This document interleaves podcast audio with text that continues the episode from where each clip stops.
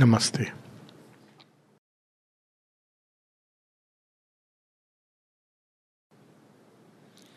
चार अप्रैल को माता जी ने आश्रम का नव वर्ष बताया है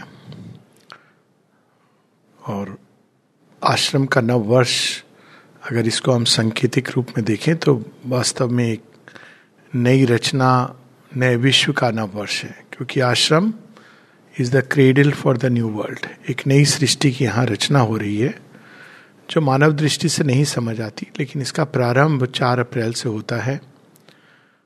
और इसका कारण ये कि चार अप्रैल के पहले, इकतीस मार्च के पहले, इकतीस मार्च को शेरबिंद को शेरबिंद जैसे अपने शब्दों में कहते हैं, उनको आदेश मिलता है। He got the sealing orders और उस सीलिंग ऑर्डर्स के तहत वो डुप्ले नाम के जहाज़ में बैठ के कलकत्ता से पांडिचेरी आते हैं। पर एक दृष्टि अगर हम डालें पीछे तो 31 मार्च 1910 के पहले जो कुछ अनुभव रियलाइजेशंस संभव थे मानव सीमा के परिधि में, वो सब श्री अरविंद को हो चुके थे। The realisation of nirvana the realisation of the experience of Vasudevam सर्वमिति सच्चिदानंद ब्रह्म all these experience and realisation he had before starting for Pondicherry तो अगर हम एक तरह से देखें तो पुरानी सृष्टि ओल्ड क्रिएशन का जो पीक संभावनाएँ थी, श्री अरविंद उसको प्राप्त कर चुके थे। उस पीक संभावना के बाद क्या था? मोक्ष अथवा लय, मोक्ष उनको निर्वाण की प्राप्ति हो चुकी थी अनुभव, लेकिन वो परम मोक्ष फाइनली डिजोल्यूशन या लय। पर शेयरविंद थके हारे पथिकों की भांति मोक्ष की खोज में नहीं थे। ना उनको किसी व्यक्तिगत उपलब्धि या संसिद्धि की कोई आवश्यकता थी, ना उसकी ओर उनका झुकाव था। वो तो सृष्टि की पीड़ा, उसका समाधान प्रारंभ हुआ था भारतवर्ष के उत्थान, भारतवर्ष की स्वतंत्रता, जो इसलिए आवश्यक थी ताकि विश्व बचाया जा सके। तो जब वो यहाँ पर आते हैं, अपने चरण रखते हैं, चार अप्रैल यानी फोर फोर शाम को चार बजे 1910 में। तो हम ये कह सकते हैं कि एक प्रकार से एक नए संसार की, नई सृष्टि की नींव रखने का प्रारंभ ब्लूप्रिंट लेके वो आए हैं। अपनी, उनकी एक बड़ी सुंदर कविता है द इन्फिनिट एडवेंचर उसमें वो कहते हैं कि मैंने अपनी बोट को एक अनंत के सागर में, के बहाव में छोड़ दिए जो कुछ सीमित है इवन रियलाइजेशंस की सीमाएँ थी तो उसको उन्होंने प्राप्त कर लिया था। अब वो एक नई चीज़, नई सृष्टि करना चाह रहे हैं, इसलिए वो यहाँ पर आते हैं। अब बड़ी इंटरेस्टिंग बात है, आते हैं, उसका थोड़ा सा बैकग्राउंड तो सबको पता है। सबसे पहले उनके सुरेश चक्रवर्ती मोनी, जो उनके ब्रदर इन लॉ मृलाली देवी के भाई थे, और सौरिन बोस, ये लोग, सुरेश चक्रवर्ती उनके साथ स्वतंत्रता संग्राम में थे, वो सबसे पहले आते हैं। आके वो एक बैकग्राउंड प्रारंभ करते हैं और यहाँ की भूमि पर एक ग्रुप था, स्वदेशी ग्रुप, जो सुब्रमण्यम भारती एक मैगजीन एडिट करते थे। तो वे लोग भारत के लिए भारत की आवाज़ थे, पांडिचेरी के अंदर। लेकिन पांडिचेरी फ्रेंच कॉलोनी में आता था, टेरिटरी में आता था। तो उनसे बातचीत करके ग्राउंड तैयार करते हैं, और उसकी एक बड़ी थोड़ी सी अद्भुत बात यह है, मज़ेदार बात यह है, कि वे सब लोगों को जब पता चला कि श्री अरविंद आ रहे हैं तो श्री अरविंद तो तब तक एक शीर्ष के नेता the rising star of Indian politics ऐसे जिनके ऊपर, जिनकी तरफ़ सारा देश देख रहा था। यहाँ तक कि पूरा ब्रिटिश साम्राज्य जिनसे भयभीत था तो वो शेयरबिंद आ रहे हैं। तो इन सबने सोच लिया था कि ये तो फ्रेंच टेरिटरी है, यहाँ पर तो अंग्रेज़ कुछ कह नहीं सकते। तो हम बड़ा भव्य स्वागत करेंगे। ढोल नगाड़े पीट करके शेयरबिंद आ रहे हैं माल्य अर्पण करेंगे। अब शेयरबिंद परफेक्ट जेंटलमैन थोड़े शर्मीले, थोड़े हटीले। शर्मीले मतलब वो कभी भी पब्लिक आई के ग्लेयर में नहीं आना चाहते थे। इनफैक्ट पब्लिक ग्लेयर से शेरविंद बचते रहे।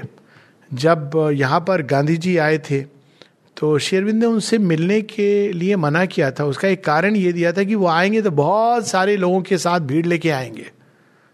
And I don't want that और उन्होंने कहा कि दर्शन डे पर आ सकते हैं यूजुअल वे में। अलग से मिलना इज़ नॉट अब उसके पीछे और भी दूसरे कारण भी थे बट वो एक अलग बात है। तो हमेशा वो पब्लिक ग्लेयर से शेयरविंद बसते रहे। और एक जगह लिखते हैं कि वास्तव में मुझे पीछे से काम करना बहुत प्रिय है। मेरा पसंदीदा तरीका है कि पीछे से मैं यंत्रों को, मनुष्यों को, उनमें अंदर शक्ति डाल के उनको, उनसे काम करूँ। बिल्कुल जैसे श्री कृष्ण कुरुक्षेत्र के युद्ध में। फिर वो कहते हैं it was the British government which spoiled my plan पीछे से फ्रॉम 1902 शेरविंदी थे जो इस, देखा जाए तो he started the freedom movement in its new form उसके पहले चिंगारी बुझ गई थी रानी लक्ष्मी बाई की। उसके बाद आप देखेंगे कि एक लंबा पीरियड है, लल है। और 1902 में शेरविंद स्टार्ट करते हैं कुछ लोगों से मिलकर एक रिवोल्यूशनरी मूवमेंट। आर्म रिवोल्यूशन भी, अगर ज़रूरत पड़े।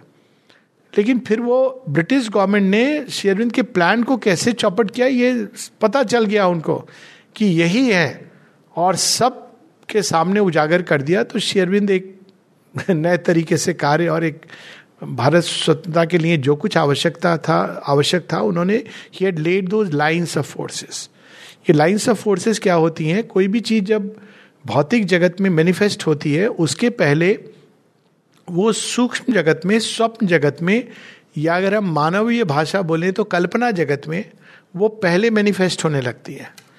आप देखिए सृष्टि कैसे होती है। पहले कल्पना जगत में कल्पनाएँ उठती हैं, तरंगे उठती हैं भावनाओं की मन के अंदर विचार उठते हैं, उसके बाद वो धीरे धीरे आपके विल को काबू में लेते हैं, फिर विल उस दिशा में काम करने लगती है और फिर एक सृष्टि शुरू हो जाती है। हर एक सृष्टि इसी प्रकार से होती है। पहले सूक्ष्म सूक्ष्म जगत में होती है, फिर स्थूल जगत में होती है। तो जिन लाइंस पर चल के भारत को स्वतंत्रता मिलेगी, ये ऑलरेडी फिक्स कर लिया था उन्होंने। वो सब उनकी राइटिंग्स हम देखें तो स्वदेशी की बात है पैसिव रेजिस्टेंस की बात है बॉयकॉट की बात है, सारी बातें हैं। और फिर वो यहाँ आ गए थे। तो ये लोग सब कि हम स्वागत करेंगे ढोल नगाड़े से। और नेचुरली सुरेश चक्रवर्ती जानते थे, उन्होंने मना कर दिया, ये सब शेयरविंद को प्रिय नहीं है। तो शेयरविंद आते हैं और विजय नाग उनके साथ आते हैं, वो उतरते हैं और सबसे पहले जिस घर में जाते हैं, शंकर चिट्टी घर का घर, शंकर चिट्टी के घर में एक जो खास बात ये थी, इनकी संतान नहीं थी। और इनके घर में कई योगी रुके हैं। उनमें से एक थे स्वामी विवेकानंद और फिर Shri Aurobindo. It is very interesting हाँ स्वामी विवेकानंद भी रुके हैं उनके घर में। और इनकी संतान नहीं थी। इनकी वाइफ को यही लेमेंट होता था कि मेरे घर में इतने योगी आए, इतने महात्मा आए, लेकिन मैं संतान विहीन हूँ। देखा जाए तो भगवान आ रहे हैं जिनके घर में। उनको किस चीज़ की आवश्यकता है? तो इस प्रकार से उनके घर में श्री अरविंद भी रुके, दोनों रुके, सुरेश चक्रवर्ती और विजय नाग छः महीने के लिए रुके।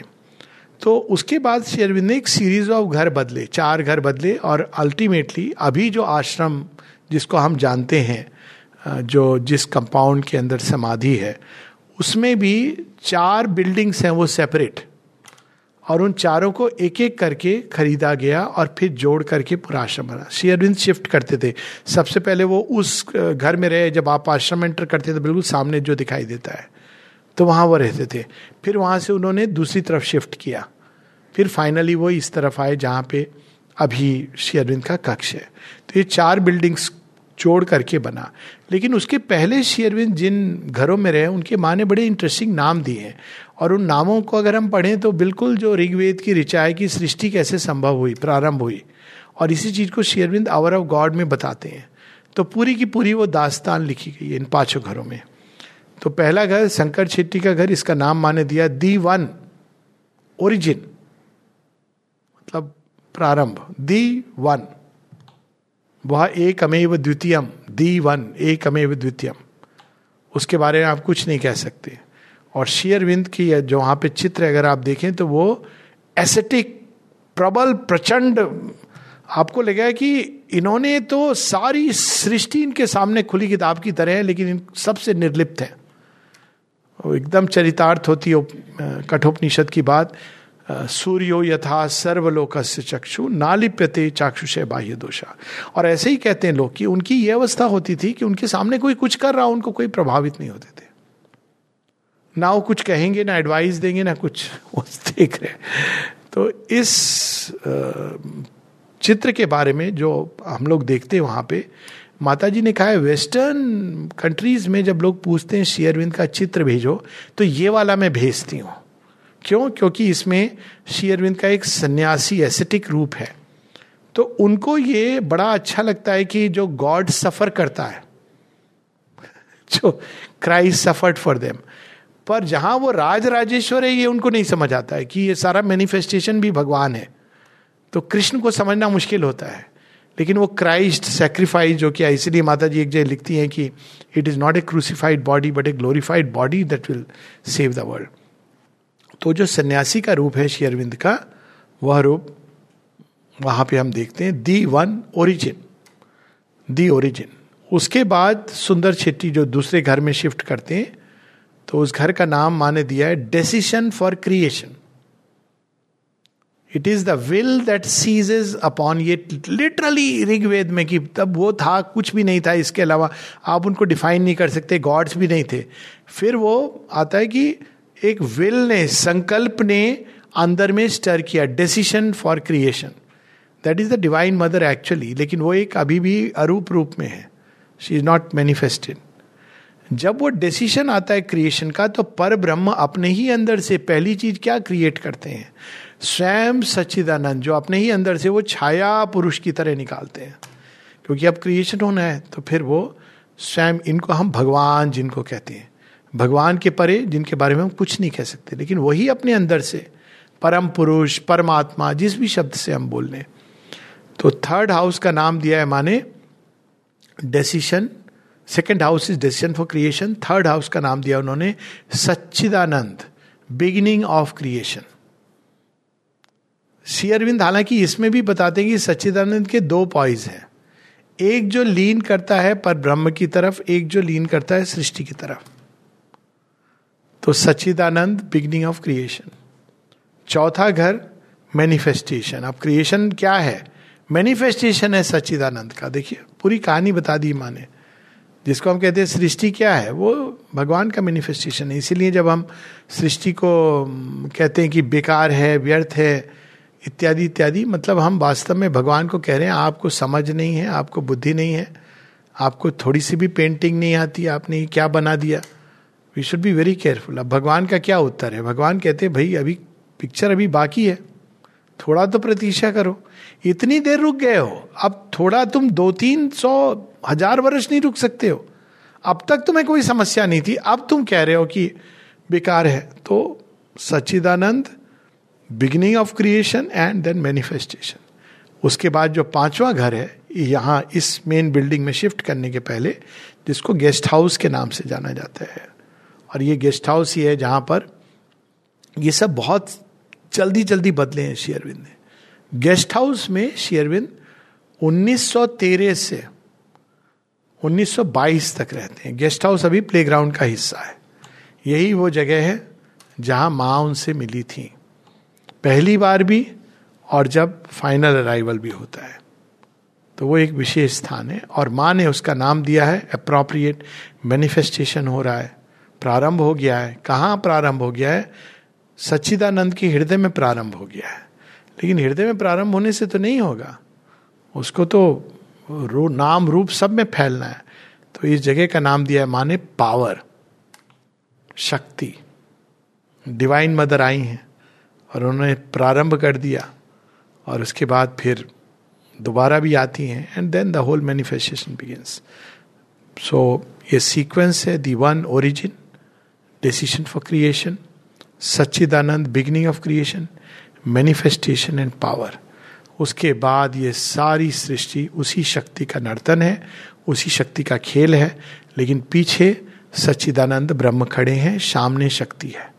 तो यहाँ भी हम यही देखते हैं, श्री अरविंद पीछे खड़े हैं, हमेशा उनकी ये टेंडेंसी थी कि मैं पीछे चला जाऊँगा। भारत भूमि में उन्होंने डिवाइन मदर के दुर्गा स्वरूप को इन्वोक किया। उसके बाद वो पीछे चले गए। यहाँ पर आश्रम में डिवाइन मदर को सामने रख दिया, पीछे चले गए।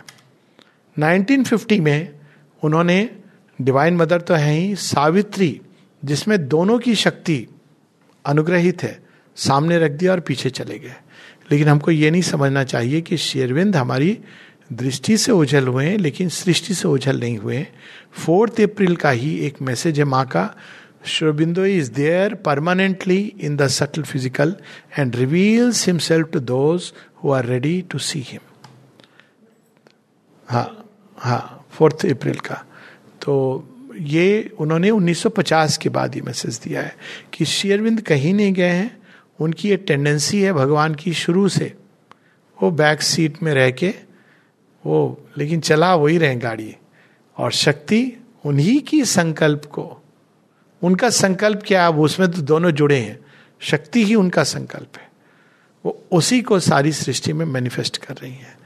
और चूँकि इस सृष्टि के पीछे कण कण में भगवान है, सच्चिदानंद ब्रह्म है, और सृष्टि वास्तव में डिवाइन मदर क्रिएट कर रही है, इतनी ही काफ़ी है लॉजिक कि इस सृष्टि का कल्याण ही होगा और इसका अंत सुंदर होगा। सुंदर ही नहीं, दिव्य होगा। और जो सृष्टि का अंत दिव्य होगा कल्याणकारी होगा तो हम लोग ये कह सकते हैं कि हम लोगों का भी जो एंड है एंड अगर कहें एंड तो कुछ होता नहीं है, वो कल्याणकारी होगा, सुंदर होगा, दिव्य होगा। हताश, निराशा का कोई स्थान नहीं है योग के अंदर। All depression despair pessimism is a tale of the devil क्यों स्थान नहीं है? क्योंकि जिसके पीछे भगवान खड़े हैं। To be depressed is a sign of lack of faith in the divine इतना ही काफ़ी है कि भगवान खड़े हैं, उसके आगे कुछ नहीं चाहिए। और इसको अंत में हम लोग उसी से करेंगे जो शेरविंद का एक एफरिज्म है। एक तरफ़ श्री कृष्ण अकेले और निहत थे दूसरी तरफ़ पूरा संसार, सारी शक्तियों से लैस। चुनाव करना हो तो अकेले निहत थे कृष्ण को चुनो। बाकी सब वो हैंडल कर लेंगे। इसी विश्वास के साथ हम लोग आज नव प्रारंभ करें। आश्रम का नव वर्ष, नई सृष्टि का प्रारंभ, इसका आधार यही है। What is the basis of this yoga is this faith that the divine is immanent in creation ये श्री अरविंद की सृष्टि है, माता जी की सृष्टि है। और कितना भी मनुष्य कुछ भी कर ले it will arrive at it supramental fulfilment एक जगह श्री अरविंद कहते हैं माता जी ने कहा इसके बारे में। Sri Aurobindo told me that he has so arranged things that what ever में the supermental realization manifestation is going to take place आप जस्ट इमेजिन करिए he has so arrange things सब देख लिया उन्होंने। क्या क्या घटित होने वाला है व्यक्ति के जीवन में और वास्तव में शेरविंद के रिकॉर्ड्स ऑफ़ योगा और एक पूरी लिपि जो कहते हैं कि गायब हो गई, जिसमें शेरविंद ने सारा सब कुछ आगे का, वो त्रिकालदर्शी थे, वो रिकॉर्ड्स ऑफ़ योगा में तो उन्होंने मेंशन किया है। सब देख लिया है। सब जगह कहाँ पे क्या, दांव पेच कैसे? लगता है कि कृष्ण के टर्म्स पे गेम नहीं हो रहा है, कंस के टर्म्स पे हो रहा है। वही इनवाइट कर रहा है, लग रहा है कि कंस बड़ा चतुर है। टर्म्स तो कृष्ण के ही हैं। कंस भी जो आ रहा है, कंस भी जो बुला रहा है, वो भी श्री कृष्ण की ही लीला का भाग है। दुर्योधन जो मना कर रहा है पाँच गाँव, वो भी श्री कृष्ण की लीला का भाग है। और जब गांधारी कर्ज करती हैं, जिसको श्री कृष्ण अपने ऊपर लेते हैं, वो भी श्री कृष्ण की लीला का ही भाग है। क्या कर्ज करती हैं? मेरे कुल का नाश हुआ, तुम्हारे कुल का भी हो जाए। बाहर से श्री कृष्ण कहते हैं, बिल्कुल, अंदर मुस्कुरा रहे हैं यही मैं चाहता था। बड़े अहंकारी हो गए हैं, यदु कुल वाले। कुछ तो साधन बने, मेरे कुल के लोग हैं, उनका नाश कौन कर सकता है? एक तपस्विनी का श्राप ही कर सकता है। कहते हैं, माता, मैं प्रेम पूर्वक आपके श्राप को ग्रहण करता हूँ। सो सो उस दृष्टि से देखें, बाहर से हम देखते हैं तो पात्र हैं, ये है, वो है। और अंदर से देखें तो वास्तव में वही चतुर खिलाड़ी भी है, वही खेल भी है, वही खेल के दांव पेच भी है, खेल की उठापटक भी है, वही खेल का प्रारंभ है, वही खेल का अनादि अनंत है।